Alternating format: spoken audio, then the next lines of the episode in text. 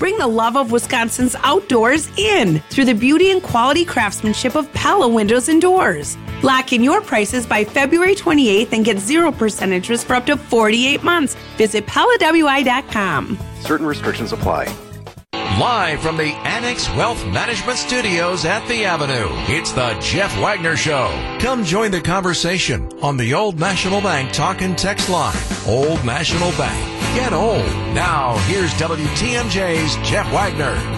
Good afternoon, Wisconsin. Welcome to the show. Hope everybody is surviving and has survived well. The snowstorm moving through the area and ice and everything. And again, the only the, the only good positive thing that I have to say about this is that uh, the light is at the end of the tunnel. We are at the end of February, and yeah, I understand there's going to be some cold that's supposed to follow the storm, but you know we're moving into March. Daylight hours increase. Daylight saving time kicks in, I believe, in a little over two weeks, and the weather tends to get warmer. Spring training baseball. Our first broadcast is on Saturday. Bottom line is we are moving we are moving towards better weather, so be of good cheer. If you follow me on Twitter, and it's at Jeff Wagner 620, couple interest I, postings that are interesting to me, and a couple of them I think underscore the the advancement of what I'm going to call alternative media. If you want to understand some of the things that are going on and you want the updates on stories, there are a number of uh, alternative media websites, I think, that do a really good job of, if not breaking stories, bringing follow up to stories that you, you just you don't get in the traditional mainstream media. At least you don't get them as soon as you do. And I've got links to a couple of those. And one is there's a website called Wisconsin Right Now, which is a conservative leaning website that um, focuses on crime related issues and political related issues. But they've they've got a piece up that explains a lot, and I've got a link to that story again. If you follow me, it's at Jeff Wagner six twenty. You will remember, and we talked about this on yesterday's show about two o'clock in the afternoon on Tuesday, two o'clock in the afternoon, there was an incident around 60th and well, around 70th and, and, West Thurston Avenue. Thurston is just north of Silver Spring, if you can picture that. And so police, they, they see there's a car driving without license plates. So they, they go to stop it. And what happens in Milwaukee now when the police try to make a stop? The, the guy takes off.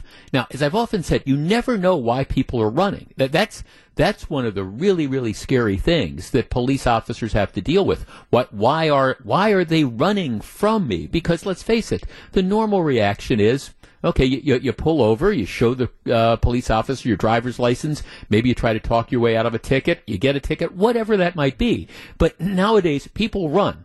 And of course, police have no idea of knowing why it is that somebody is running. Is there a body in the trunk? Is there a hostage in the back seat? You, just don't know about what's going on. So anyhow, the police start to pursue. For what happens is the guy pulls over first. The cops get out of the car and then he drives off. Ha ha ha! I've left the cops in the dust. Well, uh, a few minutes later, the same car is seen near 60th and, and West Thurston, and then they chase and the chase ends about 30 blocks away, the 9100 block of West Silver Spring, which is a decent sized intersection, when the bad guy has blown through a red light and smashed into another vehicle. As also happens on a regular basis, even after the crash, the guy driving the vehicle gets out and starts running, and he's carrying a gun. He's got a gun in his hand. There's no dispute about that. The police begin a foot chase with the guy who's running from them, who's armed, and ultimately a 43 year old police officer with uh, ex- uh, more than five years' experience ends up shooting the man who is fleeing. And, and, so far, we don't have all the details of the investigation, and we don't know what it was that caused the police officer to pull the trigger. You can hear, at least from some of the video that's out there, they're screaming, Police, drop your weapon, drop your weapon. Don't know if the guy turned. We, we don't know any of that yet, and that'll come out.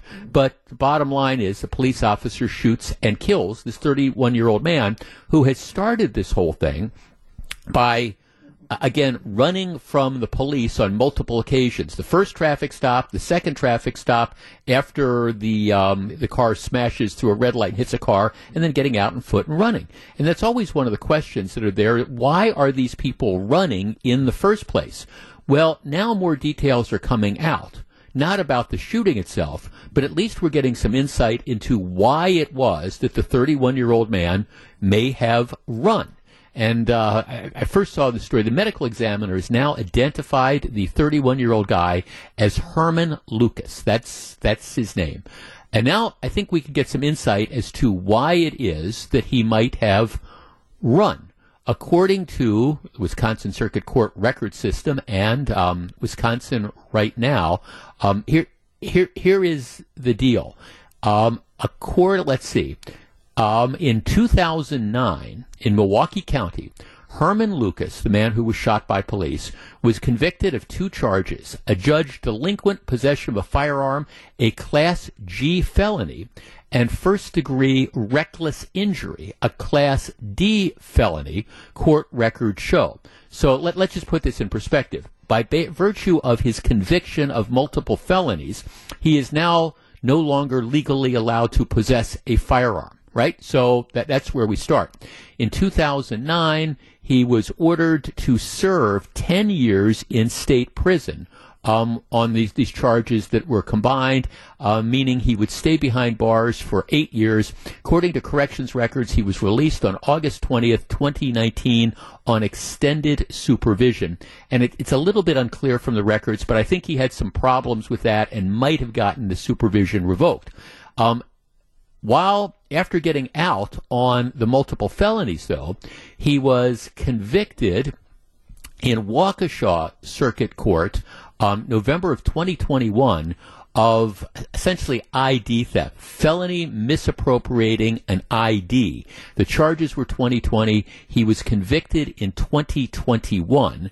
Um, again, I believe this is a felony and he was given this time probation for a non-violent offense with six months in jail. Two months were stayed. Um, in March of 2022, he was listed as non-compliant with probation commit conditions. The court ordered him to serve four months condition time. A bench warrant was issued, and the bench warrant was still active apparently at the time of his death. So, okay, so let's look at what we've got here. If we re- if we review the bidding. So on Tuesday afternoon, you've got a guy who is driving without license plates. The police go to pull him over. If these reports are correct, there's an outstanding warrant because he owes time on the the the theft of an I, the ID theft um, from Waukesha back in 2021. On top of that, he has multiple felony convictions, um, including one for reckless injury that he served a number of years on. And here he's driving around, so you've got the outstanding warrant, and he's in possession of a firearm. You put all that together, and I think you have some insight as to why it was that he decided to run in the first place and try to flee and avoid the police. Now, again, that doesn't answer the questions about, you know, why, why was there the shooting and things like that. But at least we understand that this 31 year old guy who ran from the police it was not, no surprise, his first time at the rodeo. And my guess is one of the things that was motivating him to run was first, he's got a gun. He's not legally allowed to have the gun. So if he gets caught with that, he's going back to prison for a few years. Secondly, there's the outstanding, I still believe, warrant for him on the Waukesha thing. So that's why he's running, trying to get away. Doesn't answer the questions of the shooting, but it does show that this is the type of situation that the cops face on an almost daily basis. Why is it that somebody ran? Because you need you need to have a reason to run, and generally speaking, that reason is that you are up to no good. And that, I think, is what indicates this here. Like I say, it doesn't have anything to do with the merits of the shooting. That is under investigation. But we're now learning more about the guy who was shot, and surprise follows surprise. Like I say, it wasn't his first time at the rodeo. When we come back, no more snow days. Stick around. Join us at WTMJ for a day long broadcast. Annex Wealth Management presents WTMJ Conversations 2023, sponsored by Smart Spaces. All the names you know that make Milwaukee operate. Long form conversations with professionals from all sorts of industries, including politics, sports, the arts, and more. Wednesday, March 1st, starting at 8 a.m., Annex Wealth Management presents WTMJ Conversations 2023 right here on WTMJ. Okay. Um, schools closed today because the, the road's treacherous. Schools in some areas closed yesterday. Um, it's it's not uncommon. So what happens? Hey, it's a snow day. That that's great. Kids get to go out and well, if they choose, they can go out and build snowmen and build snow forts and have snowball fights and play in the snow and all those kinds of things. We all remember that, and, and that was great. Interestingly, though, in many school districts, snow days are going away. Well, well, what do you mean, Jeff? How can snow days be going away? You, you, you surely don't think that when you have like an ice storm that's going on, you can expect that the kids are going to go out and the school buses are going to run. How irresponsible is that? Well, okay, this is the alternative story in the State Journal. While some students in Wisconsin might have spent Wednesday cozied up with a movie or playing in the snow because of a winter storm, others were in front of their computers logged on to online school from home. After the COVID 19 pandemic equipped schools with new online learning capabilities, more schools are turning to e learning in lieu of traditional snow days that have um, long been an issue, especially as schools exhaust their snow days for the year.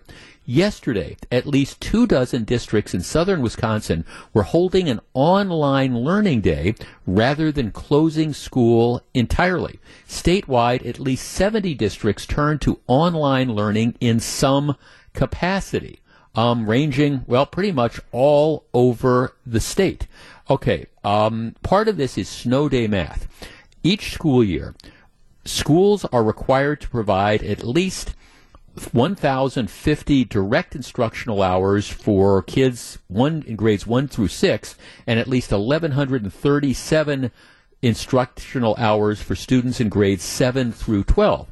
And of course, what happens is if you have multiple snow days, that tends to cut into that amount, and you get to a point where, hey, if you don't have your instructional hours in, what you have to do is maybe add days at the end of the school year. So, as an alternative to this, well, school districts are saying, hey, here, here's what we're going to do. We've gotten equipped from this during the pandemic. You know, in most cases, we're able to do it. I think everybody would agree that the online learning is a poor alternative to the in-person learning, but at the same time, isn't online learning a superior option to no learning at all? Our number is 855-616-1620. That's the Old National Bank talk and text line. Look, and I understand that this is, it's not a perfect sort of situation, and I understand that there might be some kids in some places who aren't able to like fully participate, but in, in general, Schools are equipped with the ability to teach online. You've got kids who are in almost all situations, you know, given computers, they've got access to this type of stuff.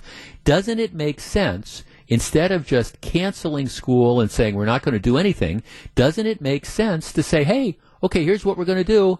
Um, we're going online today. 855 616 1620. We discuss in a moment. 855 616 1620. See, here's the deal. A, a lot of school districts all across Wisconsin aren't canceling school because of weather anymore, but instead what they're saying is, look, here's what we're going to do. We're going to, we're going to go virtual for the day.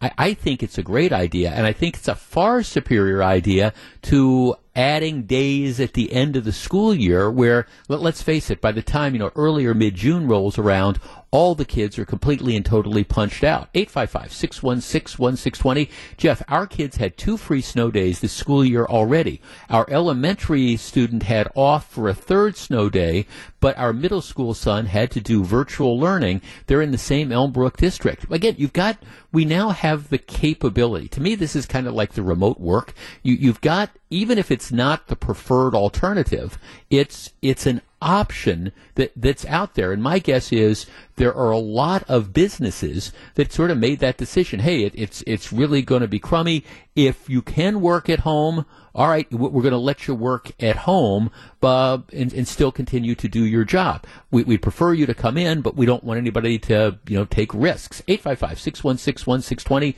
Jim in Union Grove. Jim, you're on WTMJ. Good afternoon. Hi. I, I think it's a good idea, but Right now, Union Grove, Kansasville, Yorkville, the majority of those homes are without power right now. Mm-hmm. So I don't know how it would work. Well, I mean, and, Jim, and thank, some thanks, of them are not yeah. expecting power back on. They're not expecting their power back on until eleven thirty. Yeah, well, Jim, th- thanks for the call. I mean, look, I, I, I understand. That's why I guess I, I understand. There's always going to be situations where it's it's going to be I- impossible. Um, and and I appreciate that. Obviously, if you don't have power and you don't have access to the the internet and stuff like that, that you're not going to be able to participate. But that's really going to be the exception. I mean, the vast majority of people who didn't go to school this week or last week because of the weather. It, it yes, maybe there were some power outages, but in general, most people the, the the power stayed on, so they would be able to participate. Now, obviously, like I say, if you if you don't have access to the power, well, you, you, you can't participate. But for the vast majority of kids, the choice is okay, staying inside and watching movies and watching t- or watching TV or going outside and play or being in school. And as long as you're able to do it, I, I would say go ahead, uh, re- recognizing that you are going to have that, that occasional situation where, okay, there's a widespread power outage and you can't participate, but what about all the other kids in the school district? Maybe the, and again, I don't know the situation going on in Union Grove right now, but you know, in most of these school districts, everybody is not without power. It's a, I think it's a good option that you can explore in order to, again, keep people in school. Mike in Illinois. Mike, you're on WTMJ. Good afternoon.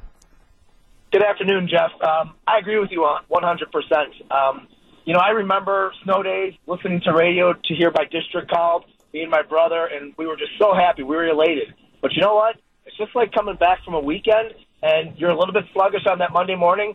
You're going to be a little bit sluggish, and you might as well keep kids not just, I mean, in learning, but Sure. engaged. You know, engaged. Yeah. That's, that's the one of the keys to having kids learn is having them engaged. They're off for a day.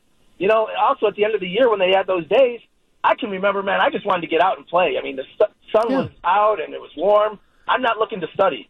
So I think Oh, it makes yeah. more sense to put those days Yeah. in when the weather is not good. Yeah, Mike. Th- thanks for the call, and and you have the capabilities. I mean, see, that's that's it. it. Okay, ten years ago, all right, the school systems might not have been geared up. You you might not have had the capability of online learning. Well, that's that, look. There's not a very, there's not a lot of good stuff that came out of the pandemic, and I'm not arguing that. But one of the things was that we we learned how to do remote learning. We and and I I fully appreciate that remote learning is is a poor comes in a poor second place to in-person learning, but it beats no learning at all. I guess that's how I, I kind of look at it, and that's one of the things that came out of the pandemic. We figured out how to do virtual schooling, just like I was saying a minute ago. We figured how, out how to do remote work for a lot of people. So since we have that capability. I just think it makes sense to do it, and I think these school districts are on the right track.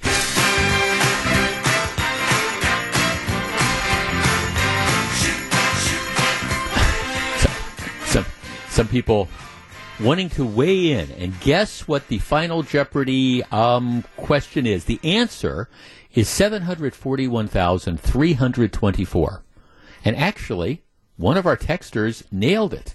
If you said what was the maximum population, the largest population of the city of Milwaukee, you would be correct. 741,324. And I'm basing it on census reports. I understand that, you know, people come and go, but in, that's, that's the highest population that the city of Milwaukee had according to the census.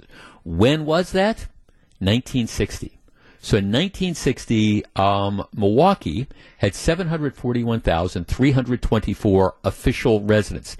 At the time, Milwaukee was the 11th largest city in the nation. All right, so flash forward, you know, 60 years. Currently, Milwaukee is the 30th 30th largest 30th largest city in the country. So over that 60 year period, we've gone from 11 to 30. The final population for Milwaukee, based on the 2020 census, was, drum roll please, 577,222. That was a decrease of about 17,600 people from a decade earlier. It's the lowest number of people living in the city since 1930.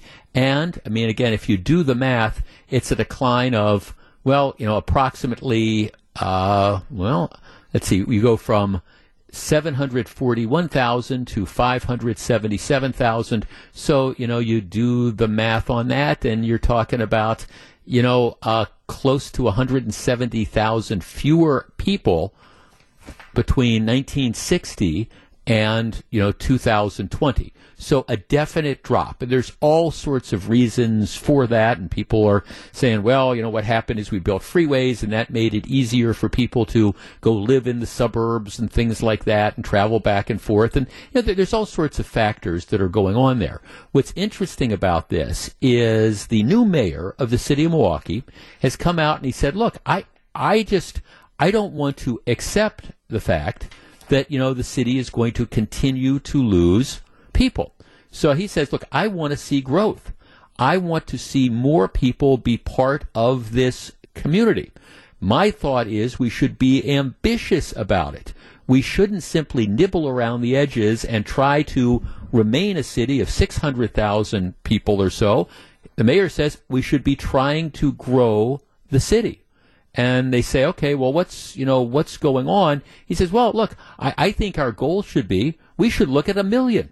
You know, if we had a million people, if we could somehow increase our population by over 400,000 people, um, that would really, we would be a, more than a, just a city that's a whisper. We would be part of a conversation with some of the other major metropolises across the country that are growing. I want Milwaukee to be in that mix. Now, I, I think that's that's a great goal.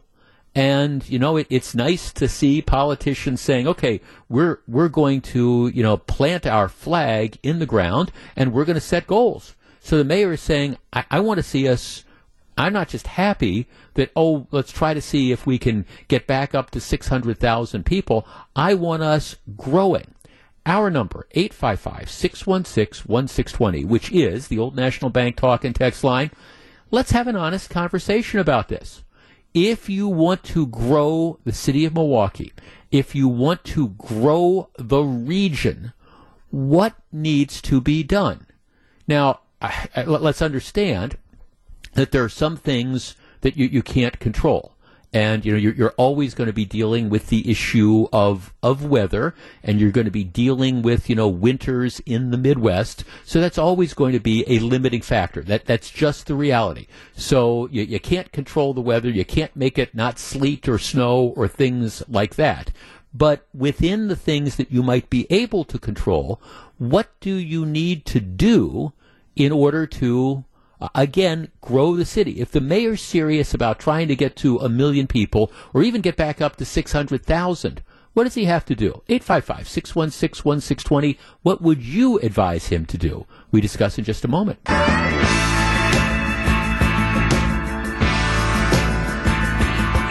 855 616 1620. Okay, so uh, according to the census, if you're just tuning in, Milwaukee's current population is 577,000. Milwaukee is the 30th largest city in the country. All right? Back in 1960, Milwaukee's population was 700 plus thousand, and Milwaukee was the 10th largest city in the country. Uh, 11th largest city, right. 741,000 in 1960, 11th largest city in the nation. So there's been, other cities have gotten a lot bigger. Ours has gotten dramatically smaller. The mayor says, hey, look, I, I, I don't, I don't I'm not happy with this. I, I don't think our goal can be, hey, let's just see if we can get back up to 600,000. I want us growing. I want to see what we can do to get a million people. My question is, is that realistic at all? And, and if so, what do you need to do to do it? 855 616 1620. Brenda in Grafton. Brenda, you're first. Good afternoon. Hey, good afternoon. What do you think? I think uh, it's pretty. I think it's pretty obvious. It's crime, right? I mean, I know people who won't even go to Summerfest, and when I tell them I go all the time, they're like, "Are you crazy?" And I said, "You know, what's the deal?" And the crime, the crime there's so bad. And I know people who've actually had condos downtown, and they've sold within the last couple of years because the crime has grown, right? That's part of the problem. The other problem is parking. There's not a lot of places to park down there. So if you are going to increase the population, you're going to have to make a lot more parking for people and make that eligible for them to have a place to park their car safely. Um, it's convenient, mm-hmm. all of those kinds of things. But I think the overriding thing, obviously, is crime. He's going to have to safety. get it under control. Yeah, Brenda, th- thanks for the call. You know, I, I just, matter of fact, we're getting a ton of texts, as you might expect, and that's, that's of course one of the things. You, have got to control crime. It, it, and, and I agree completely. And it's, it's not a chicken and the egg thing. And by that I mean it's not a what came first. The, the truth of the matter is, until you get a handle on crime, and this is why I, it's just so frustrating to me that whether it's the judges, the DAs, the local politicians, county supervisors, members of the Common Council, um, the mayor's office, why people are afraid to confront the crime issue directly and say, you know, we've got bad people that are out there on the streets and we've got to get them off the streets. It's so aggravating to me because until you get a handle on crime, you, you don't get a lot of these other things that you need to if you're going to spark growth. You, you know, if we say, okay, we, we need better paying jobs, you know, we need to have investments in communities. I, I agree. But if you're, if you're an investor, if you're thinking of starting, you know, uh, Charlie's, auto parts store, okay? And you're looking at different locations and you're going to be putting your capital on the line to start the auto parts store, you know, and you're looking at different locations and you say, okay, well, I can, I can find these, this location in the city of Milwaukee, but um, this is a zip code where I'm looking at all the, the crime there. The, the three stores that were in this location beforehand ended up closing, and there was robberies, and there was police calls. And you know, I, I don't want I don't want my employees robbed. I don't want the store robbed. I'm going to invest my money in an area where, okay, you know, I'd love to put it in the city of Milwaukee, but maybe what I should be doing is putting it somewhere where I don't have to worry about crime. People don't want to live in crime infested areas. So, I mean, I think crime is a major, major concern. On top of this, for me, I would say schools, because that, that's just the reality. Let, let's face it, and I don't want to I understand that some people cringe about this, but let's let's face it. While there are some very very good schools in the Milwaukee public school system, by and large, it is a very challenged challenged school district for a lot of reasons. So if you're if you're thinking about, okay, I'm, I'm interested in moving into the city of Milwaukee and I'm 30 years old and I've just got married and we're starting a family or we're thinking about starting a family. And one of the things that we're concerned with is, you know, where, where are we going where are the schools like? And if you're going, well, this isn't a very good school or that isn't a very good school, or I, so I can live in the suburbs, so I've got the school system. So you got to tackle the school system. And then, of course, you also have to tackle taxes. I mean, so to me, it's crime, it's schools, it's, it's taxes as a starting point. And until you get a handle on all of those, everything else, it seems to me, is kind of a non-starter. 855-616-1620. Dave in Franklin. Dave, you're on WTMJ. Good afternoon. Good afternoon. How are you doing today? I am well, thank you. What do you think? I'm thinking uh, part of it he took the he took my thunder away in the sense of crime, safety, and if you look at and I don't like to use just the baseline of Northridge Mall, but if I'm a business owner and I love my law enforcement brothers and sisters, but if I moved up there right now and try to put a business in there, there's got to be a reason why we're not opening stores in Northridge Mall. I mean, it doesn't take brain surgery to figure out. I want to put a business up there and I want to make some money. How am I going to do it if the last locations totally shut it down because of all the crime and all the safety? It's not there. I can't put a store in there, and law enforcement goes in there and they're just beating their head against the wall because they're just right back out stealing stuff yeah. from our stores again. So that's where yeah. I stand on that. No, no. Thanks for the call, Dave. And I, I, I again, I, I agree. I mean, I think you, you've. You've you've got to get a handle on this, and and I, I appreciate like the mayor's talking about things like, well, I I, I want to uh, I want to change the zoning rules so you can have more density, more high rise buildings or multifamily housing as opposed to you know single family housing. Okay, that's fine, and I want more urban transit options, you know, for for people, and and that's okay And, and I get it, but that doesn't solve the fundamental problem. That might be something that attracts say younger younger people hey i'm i'm just out of school. I'm 24 years old. That's my first job and, and i like the vibe of downtown. I i know well actually i know lots of people who have kids who are exactly in that situation. You know they're just out of college. It's kind of their first job. They they like to be for example, downtown. And it's exciting, and they like to be able to walk to some of the restaurants, and they like to be a, a short Uber ride away from going to a Bucks game or whatever. And, and, that's great. But you know what happens? And I can think of this, I'm thinking just uh, at least three or four couples right now that I can think of without trying to even think too hard about it. You know, what happens is they get married and then, okay, this has been cool for a year or two. We got the downtown apartment or we got the downtown condo, but now, all right, we want to start the family or, you know, she's pregnant and it's like, okay, well, what are we going to do now with this really, this place that was great when we were starting out our life? It's really, you know, it's, it, it, it would be okay with the baby for a year or two, but, you know, we want to get the baby into, you know, we want to get the school system and things like that. We want a yard you know we want um, and we want safety and until you get a handle on all those types of things, all this other stuff, it seems to me, is just, well, it's just kind of, you know, lip service. Um, you know, and, and that's just the, the reality there. Jeff, to grow Milwaukee, you have to control crime. You've got weather. We can't do anything about the weather. Crime, crime, crime. Did I forget crime? Oh, yes, you know, crime.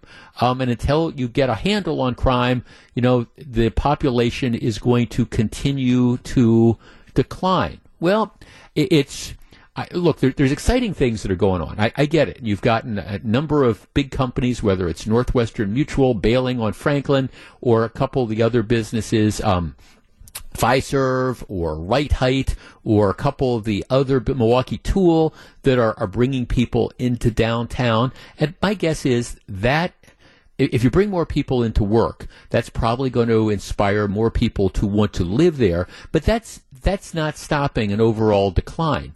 That's not the long-term solution. The long-term solution goes back to dealing with the things we're talking about, which is schools and it's crime and it's taxes. And unless you get a plan to deal that, you can talk about all the let's expand the hop as much as you want, but that's not going to be a significant driver of population. Deal with the big issues. Do I ever think you're going to be able to get it to a million? No, I, I, just don't think that's going to happen. Especially, you know, back keep it back in the 1960s, you had all the, the you had factories and stuff like that. We were much more industrialized than we were than we are now, and we're going to be moving forward. So you're, you're never going to. I'm not sure you're ever going to be able to get it back up to 740,000. But can you stop the decline? Yeah, you can, but you have to be willing to recognize, first of all, that there is a problem. And what I've seen so far is I don't think anybody's even realized that. Here's a text Jeff, Years ago, my late wife and I had thoughts of moving into Milwaukee in our later years, East Side in particular. She's passed away now, and criminals and crime have more constructive attention given them to by politicians and the legal system than average citizens. I will stay in the suburbs. Thank you. Uh, and, you know, that's that's what I think is going to be interesting to see. You can argue that, particularly in the downtown area, there is a bit of a renaissance going on with, with some of the development, and I see how that would be attractive to younger people, like I was saying, maybe the your, your first job out of college or whatever. But unless and until you get a handle on all these other things, that's going to be transitory because you know, those younger people, they're going to get tired of living in the little apartments. They're going to get tired of living in the condos downtown once they start having kids and they think about schools and they think about taxes and they want a lawn where they can play and all that sort of stuff. And they're going to be moving out. So if you're going to have long-term growth, you've got to realize that that there's bigger issues that are there. And it'd be nice to hear some politicians talk about that. All right, when we come back after the top of the hour news, we're going to go where angels fear to tread. If you follow me on Twitter, it's at Jeff Wagner 620. I've got a link to this story. It appeared in the New York Times. It has created incredible amounts of controversy. There's a new study out that suggests everything we were told about masks and stopping the spread of COVID and things like that just it didn't work and it wasn't true. Can we even discuss this moving forward? Um, if you want to see the article I'm referring to before we start talking about it, follow me on Twitter. It's at Jeff Wagner 620. That's where we start the program right after the top of the hour news. Live from the Annex Wealth Management Studios at the Avenue, it's the Jeff Wagner Show. Now, here's WTMJ's Jeff Wagner. Good afternoon, Wisconsin. Welcome back to the show. Yeah, as Eric was just saying, uh, the, the, reports we have right now is there's been a parking structure collapse on the first and second floor. Several vehicles crushed. Unknown right now if if any of the vehicles were occupied, and we're not sure at this point in time. As I recall, I mean, there's the there's a big parking structure um, that that fronts on Port Washington Road, and then in, in the back, I seem to recall there's another parking structure as as well. It's been a while since I've been in the back of, of Bayshore, but we'll, we'll continue to bring you updates. Again, this is a developing situation, but uh, more reports on that. The initial reports are at least that one of the parking structures collapse on the first and second floor, multiple vehicles crushed. Um, unknown as to whether anybody was in there or whether there's been any injuries, but we will keep you updated. You know, the reports are, and we've been covering this, uh, Tony Earl, who was the 41st governor of the state of Wisconsin. He served one term, 1982 to 1986, passed away at the age of 86. Um, it, it's it's interesting because I, I, I did I, I met Tony Earl on a couple occasions. I, I, certainly did not know him well, but he he was even though our politics were not the same, he was a guy who I think was was genuinely and generally respected. Um, he won in 1982. I was pulling this up. He, he won election, his one term, huge margin. He ran against. Uh, Terry Kohler, the late Terry Kohler, and uh, amassed like fifty, almost fifty-seven percent of the vote. So had a had a big win. Um, and then in 1986, he ran against Tommy Thompson, and uh, Tommy Thompson. This was the first time that Tommy Thompson had run for governor, and that you know he beat Tony Earl, and then Thompson went on to be the governor for you know four separate terms. He left in the middle of his fourth term.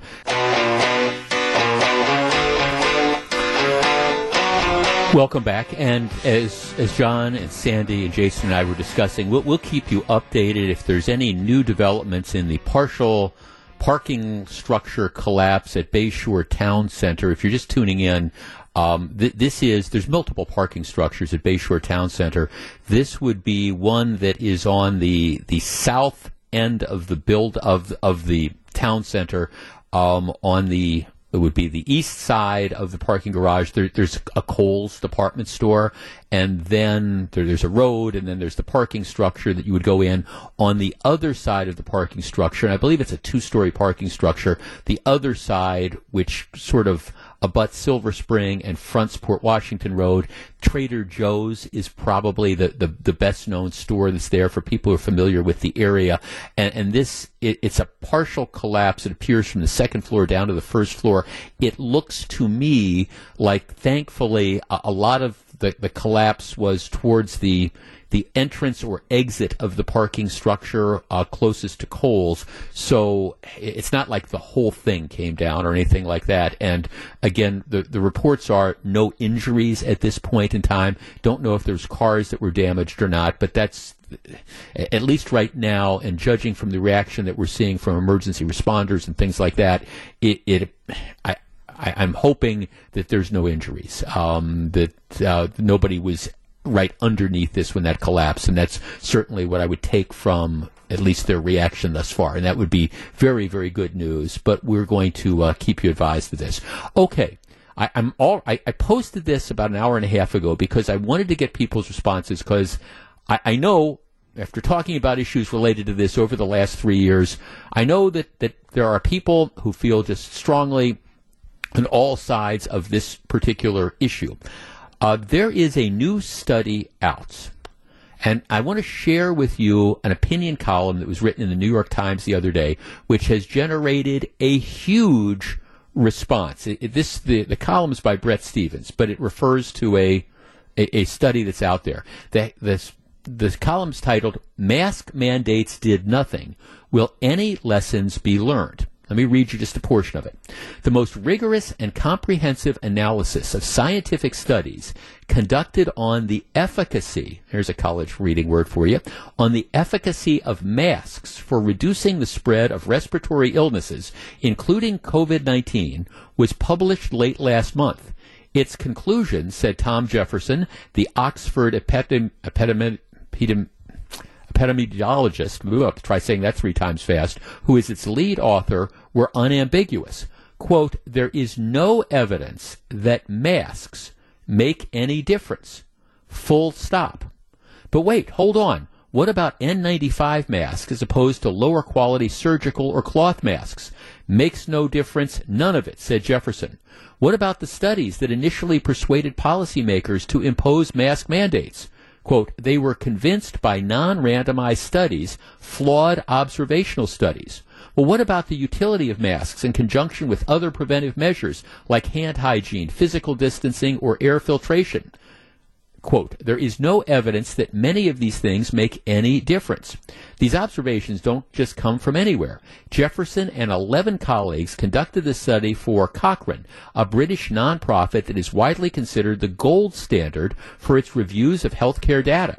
The conclusions were based on 78 randomized controlled trials, six of them during the COVID pandemic, with a total of 610,872 participants in multiple countries. And they track what has been widely observed in the United States. States with mask mandates fared no better against COVID than those without. No study or studies or studies is ever perfect. Science is never absolutely settled. What's more, the analysis does not prove that proper masks properly worn had no benefit at an individual level. People may have had good personal reasons to wear masks, and they may have the discipline to wear them consistently. Their choices are their own. But when it comes to the population level benefits of masking, the verdict is in. Mask mandates were a bust. Those skeptics who were furiously mocked as cranks and occasionally censored as misinformers for opposing mandates were right the mainstream experts and pundits who supported mask mandates were wrong. In a better world, it would behoove the latter group to acknowledge their error along with its considerable physical, psychological, pedagogical, and political costs. But don't count on it. Um, and then it goes on to talk about how the, the CDC um, doesn't agree with this, you know, study and said that our guidance on masking isn't going to change. Okay, I want to open up the phone lines. Our numbers are 855 is 855 616 1620, which is the old National Bank talk and text line. Now, the this study doesn't say that on an individual level, you know, masking might not have, you know, helped some individual, but it says population wide, whether it's because of the type of masks that people wore or the fact that people didn't wear masks properly or the fact that people were constantly pulling at their masks and things like that. It said population wide. Overall, the mask mandates really did not make a difference. 855 616 1620. That's the old National Bank talk and text line. Okay, let's let us discuss now, the only reason this is relevant, I guess, is because, you know, moving forward, what happens? Uh, Milwaukee County finally dropped its mask mandates to ride the buses and to go into the courthouse. Finally dropped that. Um, in general, I think most mask mandates have been dropped. They do still exist in some hospitals, of course, and some, for example, nursing homes and things like that. But overall, is it possible? Is it possible that the instructions to tell the whole population to wear masks might not have made any difference. 855 616 1620. We discuss in a moment. 855 616 1620. Uh, this study, and again, it, it doesn't it doesn't say necessarily that if you would properly wear the, the appropriate mask, that it could not have had an influence on an individual case. But it says population wise, it, it, really didn't make any difference. And, and so that the mask mandates were a failure.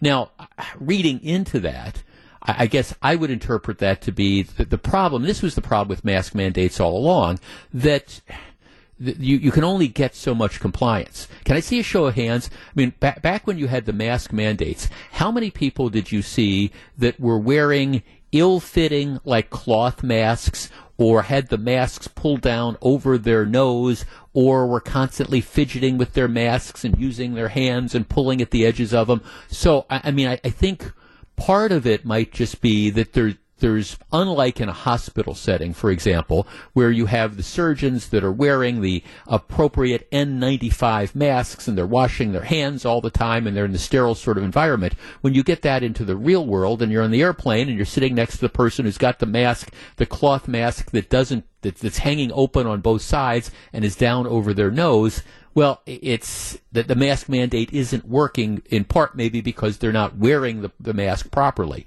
Let's talk to Julie in Burlington. Julie, you're on WTMJ. Good afternoon. Hi, Jack. Nice Hi. to talk to you. Um, yeah, the, that's the reason I called was, and you're correct. It's like that's why I think it didn't work believe me, I didn't want to wear a mask, especially when I have to wear one all the time at work anyway. The last thing I wanted to do was wear one to the store or wear one here and there. But of course, when you go to any store, you could see people had it out down under their nose. All the people who work there, or they had the thin cloth, like you were saying. And um, all these years, I was a dental hygienist, so I'm right there in their face yeah. inhaling all their stuff that's coming up. And uh, I always just wore a surgical uh, level three mask, and I never got COVID from any patients. And so I just think it was just the proper wear. I've still never gotten it. And we you don't have to wear a mask in our office except when you're actually working on the patient. So, you know, I, I I don't know if I agree or really disagree. I think I disagree because I think if everything's done properly, yeah. it would have worked somewhat. yeah, no, no, th- no, no. Thanks calling, Joy. Well, no, that, that, that's that, that's that's the point. And I, I, I'm getting all these hostile emails and stuff. I'm just throwing th- this out there. I, I, think, I mean, I think what you just said is, one of of the keys. Look, intuitively, okay, if you say, all right, you everybody's got to wear masks, that just seems to me to say, okay, well that that just that would prevent help prevent the transmission of, of, germs. Okay, that, that makes sense. I guess the, the question becomes, did it, but, but that assumes, of course, that everybody's going to be wearing the masks properly and everybody's going to be practicing hygiene and things like that. Do I think the masks hurt? Uh, the, the answer would be no, but for the, the hassle of wearing them, and some people, for some people, it's a bigger hassle than, than others. But for the hassle of that, um, I, I, you know, I, I don't think the masks hurt. Um, did they help dramatically? And I think that's, I mean, I think that's a fair question to ask. And because, you know, moving forward, next time there is a pandemic, and there will be another pandemic at some point in time, I think it's fair to ask, okay, this is what we did before. Because um, remember, originally, the, the science was, at the beginning of this, the science was masks don't matter. Don't don't worry about it. And then the, the science changed. And I understand science evolves. The science changed. It's no, no, everybody's got to wear masks. Well, now in retrospect, there are studies coming out that suggest it, it, didn't make any difference. Now, again, maybe the reason it didn't make any difference is you, you could never get universal compliance. People were wearing the, the cheap cloth masks. People don't wear them properly, but that's always going to be the reality. And I think that's that's what we have to look at moving forward rather than simply saying next time there is a pandemic, okay, let's go back to what we did two or three years ago. We, it's fair to ask, is what we did two or three years ago was was that working? Is that effective? And if it wasn't, if it really didn't make any difference, then maybe do we have to come up with Plan B or Plan C? 855-616-1620. Um, let's talk to Andrew in Waukesha. Andrew, you're on WTMJ. Yeah, thanks for taking my call. So, you know, my girlfriend works in the OR, and you mentioned the sterility in the OR making masks more effective. They don't wear masks in the OR to prevent infection. They wear masks to keep blood and fluids out of their mouth. The medical community has known forever that masks do not work to prevent respiratory infection. And if we decide to go back three years from now or whenever a pandemic happens and mask everybody again, we are insane. And there is a negative effect. There's post consumer pollution. There is the effect on children who don't get to see the facial mm-hmm. expressions of the people they love. There is a huge detrimental effect for something that doesn't work. Yep. Andrew, thanks for the call. And I know a lot of people feel that way. And, and people, I, I would just tell you from, from the tone of the texts we're, we're, getting, I'm just trying to have a discussion about this. People are angry about both sides of this. Jeff, it's, po- here's a text. It's possible they were ineffective for many reasons, but we had, we hadn't had a pandemic in a hundred years and we didn't know everything about the new virus. I think public health officials were trying to make some common sense decisions. I wore a mask to the barber shop yesterday. And, and this is, see, this is my, my point. This is, in, in having this discussion now, now that the pandemic is effectively over. I think we have to move past the finger pointing, oh, you know, this was wrong or this was right or whatever. I think you have to move past that and say, moving forward, what do we do? What does the science show? What does the evidence show? So next time, if there is a next time something happens, do you try to reinstitute uh, the, the, mask mandates? If the number of COVID patients, uh, you know, goes up again in the fall or whatever, does it make sense to say, okay, if you're going to ride a county bus, you've got to wear a, a mask now? Does that make any sense? Given the real world limitations that we have given the fact that everybody's not wearing the high end surgical masks and people got them down over their nose and there's nothing you're going to be able to do about that. I just raised the, the question. And if you're one of these people who say, oh, the science is settled, these masks work, or alternatively, there's no justification for the masks, well, okay, you, you, are entitled to that, but I think you have to, we have to evolve our thinking. And this, I think it's certainly worth looking at some of these studies as opposed to just, just taking it as, as religion, saying, oh, this, these masks had to have stopped the transfer of COVID. Uh, on an individual basis, I'm sure it probably didn't. I know there's still people who wear masks. I was somewhere the other day and outside there were a couple people that were, were I saw them wearing masks, and that's fine. I mean, if you want to do that, that's fine. But population wise, we have to ask our question, itself uh, the question, you know, what does the evidence show in retrospect? Does it make any difference? And at least there's a series of studies that are coming out that say, no, it didn't make any difference. Live from the Annex Wealth Management Studios at the Avenue, it's the Jeff Wagner Show. Now, here's WTMJ's Jeff Wagner. Good afternoon, Wisconsin. Welcome back to the show. If you want to see a link to the story that I was referring to and links to the this which appears to be take it for what it's worth, but it appears to be you know one of the largest studies done post COVID into the effectiveness of mask mandates. If you follow me on Twitter, it's at Jeff Wagner six twenty. I've got a link to the story. It's generating all sorts of controversy ranging from people who say, say, I told you so, I told you it wasn't going to make any difference, to people say, oh, it, it, just, it absolutely cannot be. This is the gospel. Masks had to have worked. And actually, I, I don't claim to know the answer one way or the other, but I think we have to have this conversation instead of just engaging you know, in blind faith as to what could be. I also have the definitive update on the, the parking structure collapse at Bayshore. Um, got a note from my minister Jeff, it's Father Jeff. I'm at the scene. Appears no injuries or fatalities. Praise the Lord. So that's and, and, that's kind of what it looks like. The reaction, if you look at the emergency responders and stuff, it's there. There might be a couple cars that were buried, but um, thank goodness, no, nobody was under the particular area that collapsed. So that's all very very good news. Okay, I want to. Um, there is a lot going on in the world. you know, there's just there, there's no question about it. Uh, we are coming up on the one year anniversary of the invasion of um, uh, of the invasion of Ukraine by uh, by Russia. And as we've talked about on multiple occasions, it, it, hasn't gone like Vladimir Putin thought it was going to go. Um, he, he clearly thought that they were going to be able to steamroll Ukraine, that Ukraine would have collapsed, that Russians would have been viewed as conquering heroes, and he also viewed that the felt that the West could not unite and, and oppose this. And he's been wrong on all those counts. And what's going on now looks like a, a just a war of attrition. Uh, it, it's been a disaster for the Russian army as far as the loss of personnel and the loss of equipment and the expenditure of resources. It's been a catastrophe on, on a human level with the fact that you have what 25 to 30 percent of Ukraine, which has been destroyed, and the people have been rendered homeless. I mean, it's a huge humanitarian crisis because of, of the aggression of Putin.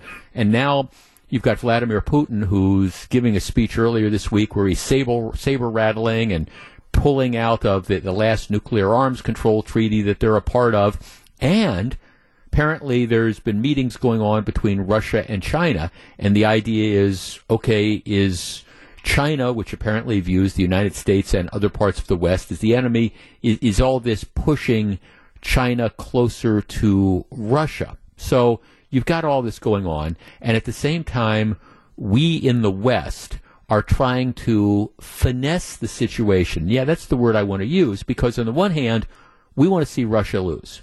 I think, you know, Russia, if Russia is allowed to just engage in this aggression unchecked, that will be very, very bad for the world. So we want to see Russia lose. We want to see Ukraine win. I, I don't, as I've talked about before, I'm not sure what the, the diplomatic off ramp is because Putin is so invested in this. And so it seems to me the only way this ends, there's really three ways. I guess one is that Putin wins, and I don't see that as happening. Secondly, is that Putin dies and or is deposed, and someone else comes in that takes a different look at this. Or the third is that Putin becomes convinced that he cannot win, and then is forced to try to find that diplomatic off ramp that, that we're talking about. So, but I, I don't see any indication that any of that's going to happen in the near future, which from a humanitarian perspective is just absolutely awful. But you've got this going on, and you've got Biden and other leaders in the West who are, again, trying to finesse this. You want to support Ukraine, and at the same time, you don't want to set off World War III, right? That, that's just the reality. So against that backdrop, you've now got Taiwan. Now, Taiwan is, of course, the little country that the little island that is separated by what is it about a 10 mile strait from mainland you know China. And China has always viewed Taiwan as essentially a province of China. Taiwan views itself as being independent and there's all sorts of saber rattling going on there about you know, what's going to happen? What would happen if, if China would move to uh, make a move on, on Taiwan? Two interesting stories today. First of all, the United States is apparently markedly increasing the number of troops that it is sending to Taiwan, more than quadrupling the current number to booster a, bolster a training program for the military. The U.S. plans to deploy between 100 and 200 troops to the island in the coming months, up from roughly 30 there a year ago. And the larger force is going to expand a training program that the Pentagon has taken pains not to publicize because they don't want to hack off China, but they're doing it anyways. Our very own Congressman, Mike Gallagher, who represents the, the Green Bay area and stuff, he's just come back from Taiwan and local newspaper is reporting that you know he wants enhanced partnerships um, with with Taiwan, and he's reiterating his calls to arm the island in the face of growing global tensions with China. Here's one of the things he says. He says most of the Taiwanese leaders I met and talked with about Ukraine as just a massive wake up call for what happens when deterrence fails and the need to wage peace so that deterrence does not fail. And uh, again, Taiwan officials, um, they want, they, they, there's a huge backlog, I guess, of weapons and military equipments that the U.S. has approved for the island, and, and they want us to start, you know, providing them there. Now, of course, if you do that, that risks poking the bear, not the Russian bear, but the bear that is China. And I, I, I want to discuss this because I think it's time to talk about this now.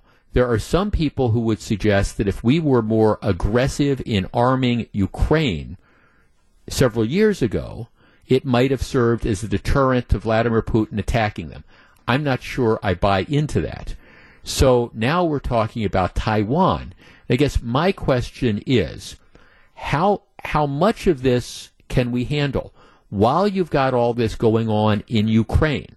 And we're continuing to try to support Ukraine through NATO, and we're trying to keep Russia in check. All right, how much can we do in Taiwan? And are we really willing to take on China at the same time you've got all this stuff going on in Ukraine with Russia? 855 616 1620. That is the Old National Bank talk and text line. Look, look, don't get me wrong. I, I think we have an obligation to, I mean, Taiwan is our, is a, is a partner and an ally. But at the same time, I think we need to be careful about engaging in overly provocative conduct right now because, again, how much, how many fronts can we sort of fight these battles on? 855 616 1620. What do we do with the problem that is Taiwan right now? Back to discuss in just a moment. So, very glad to have you with us. Uh, I, check out my, my Twitter account. You follow me. It's at Jeff Wagner 620. A couple different postings. We we started the program out. Um, this story about the police officer two days ago who ended up shooting the guy who was fleeing him. Well, they've now released his background, and you can kind of understand why the guy might have been running from the police. A multiple felon who wasn't supposed to have guns in the first place. There's a warrant out for him. We it, it doesn't make any difference, I guess, one way or another as to whether the shooting was justified or not. That'll be determined a little bit later on. But uh, you do understand now why he ran from the police because here you have somebody who's warrant, he's armed, not supposed to have a gun, and this is the type of stuff that the police have to deal with on a regular basis. Also, there is um, there, there's a local social media site. It's called Urban Milwaukee, and they actually do.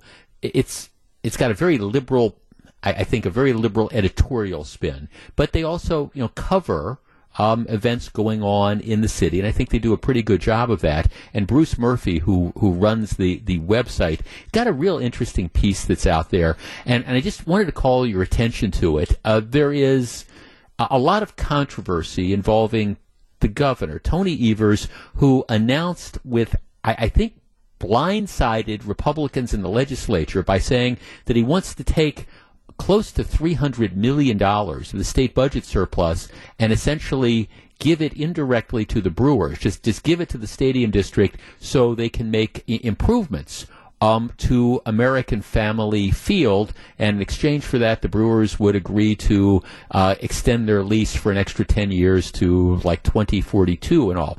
Well, Murphy's got a really, really interesting piece that that raises a lot of questions. Now, as I've been saying, discussing this, I, I, I think something is going to get done.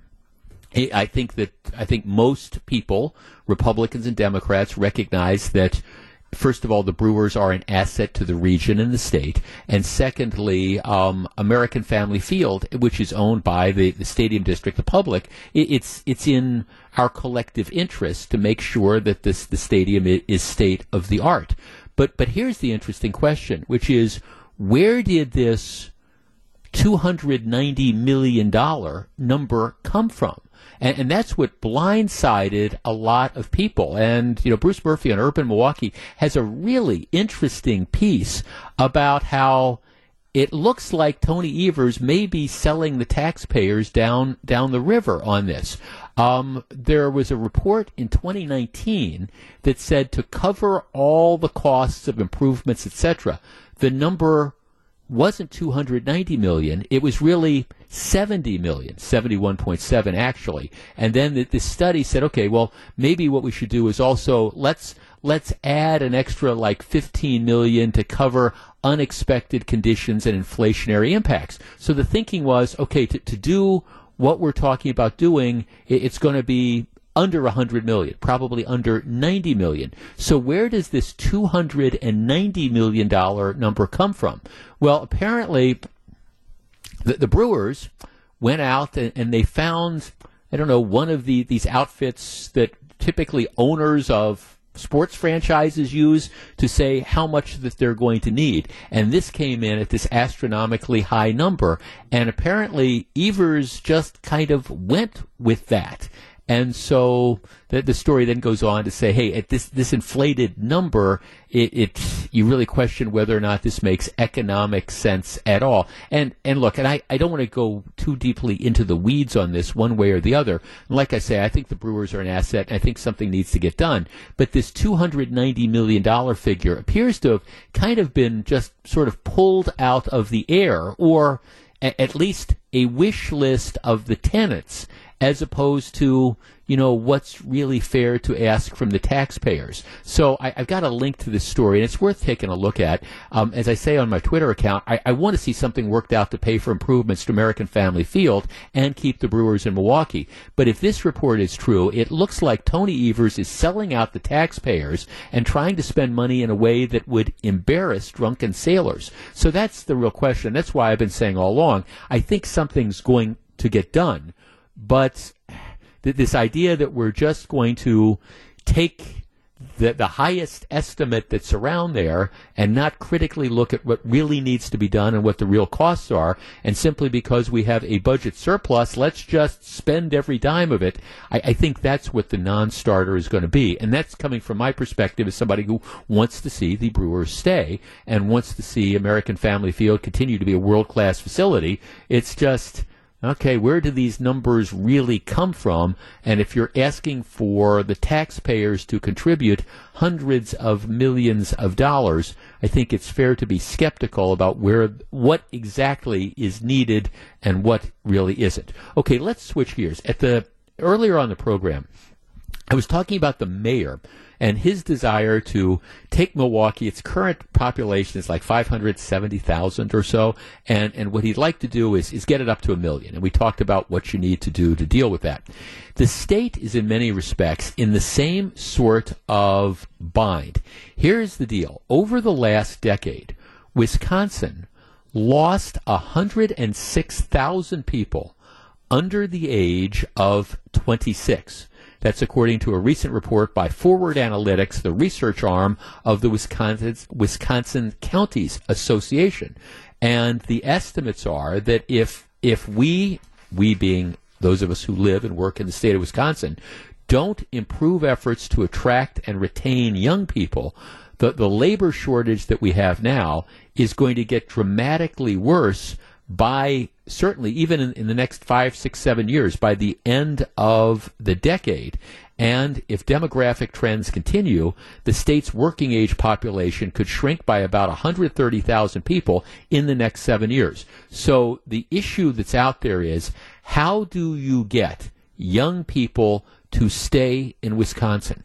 As we talked about earlier, you know, you're not going to change the weather and that's always going to be a, an issue because the the choice is gee, I mean, I, will I'll use my niece as an example. She's in her second year of law school in Washington, D.C. She went to college in, in San Diego. Okay, so loves Wisconsin, but at the same time, it's like, oh, gee, where would you like to be permanently? Gee, San Diego permanently 75 degrees. Now you've got some issues, etc., but 75 degrees, you're by the mountains, you're by the beach, etc. Or you know, Wisconsin, where, hey, is your power on because there was this nice storm that, that moved through?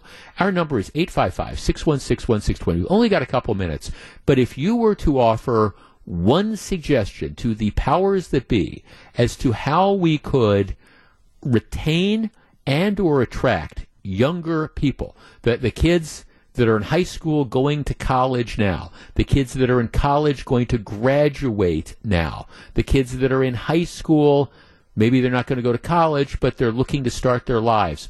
What what could we do? What do we need to do to keep them in Wisconsin? 855-616-1620. We discuss in a moment.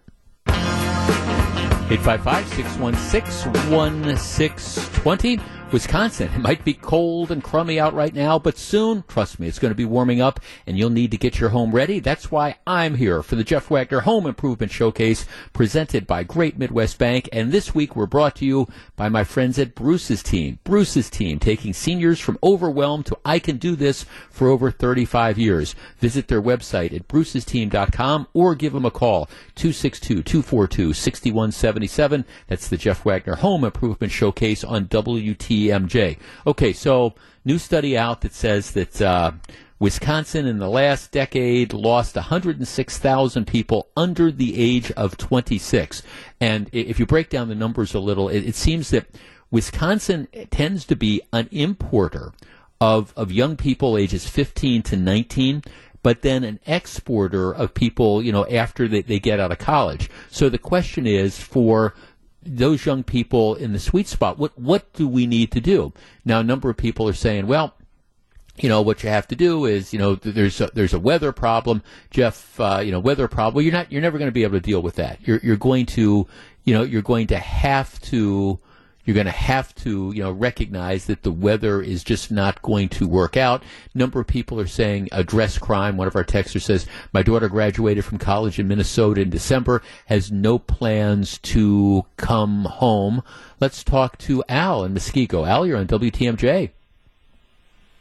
Hi, thanks for having me on. I, sure. I my suggestion is some of that money from American Family Field and offering these young people free college tuition as long as they agree to stay in the state for 10, 15 years after graduation. Okay, thanks for calling. I'm, I'm thinking that through. I mean, I, I was going to say, you know, just the, the free college tuition in and of itself isn't does, doesn't keep you there because and I guess that, that ties in to, to what I, I was thinking. My answer is as a starting point, it's all about good jobs at the end of the day, that that's what it is.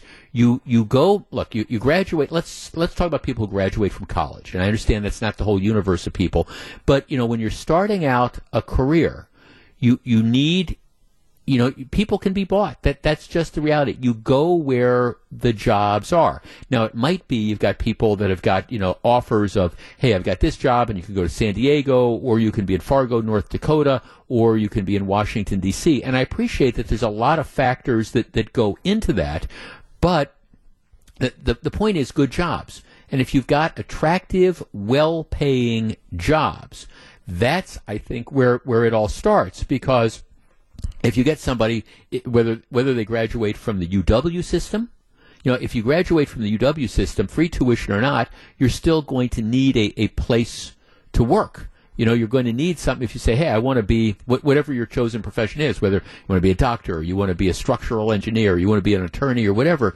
There's got to be a job for you that's out there. So that's why I think one of the keys is there's, and, it's all about that. it's got to be pro business it's got to be pro job creation. It's got to be how can we get attractive positions that are going to take those young people and say, hey, hey, we want to stay here. And, and, yes, maybe in some respects it would be more glamorous to be in Chicago, but you know what?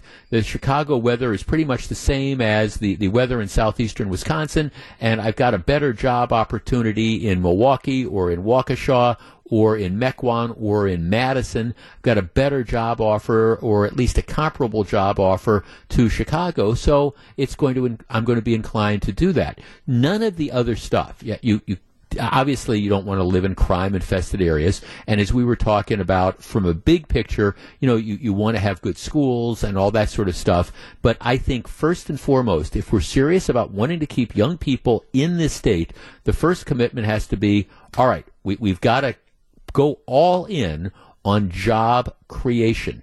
Good jobs, good long term jobs, good jobs with the potential for advancement. You dangle that in front of the 23 year old's eyes, and they're going to say, hey, yeah, okay, you know, maybe maybe it would be more glamorous to live in Atlanta, Georgia, or whatever, and maybe the weather would be a little bit better. But you know, th- this is home. I like it. I like what I'm going to do. I know the area, and this is a great job that's going to start me in a great career. You know what? They get started in a great career, and maybe five or six years from now, they, they leave for that better job or a better job in Atlanta, Georgia. But at least you've got them hooked. And maybe by that time they find somebody, they meet, they start a family, and then you're off to the races. Just saying.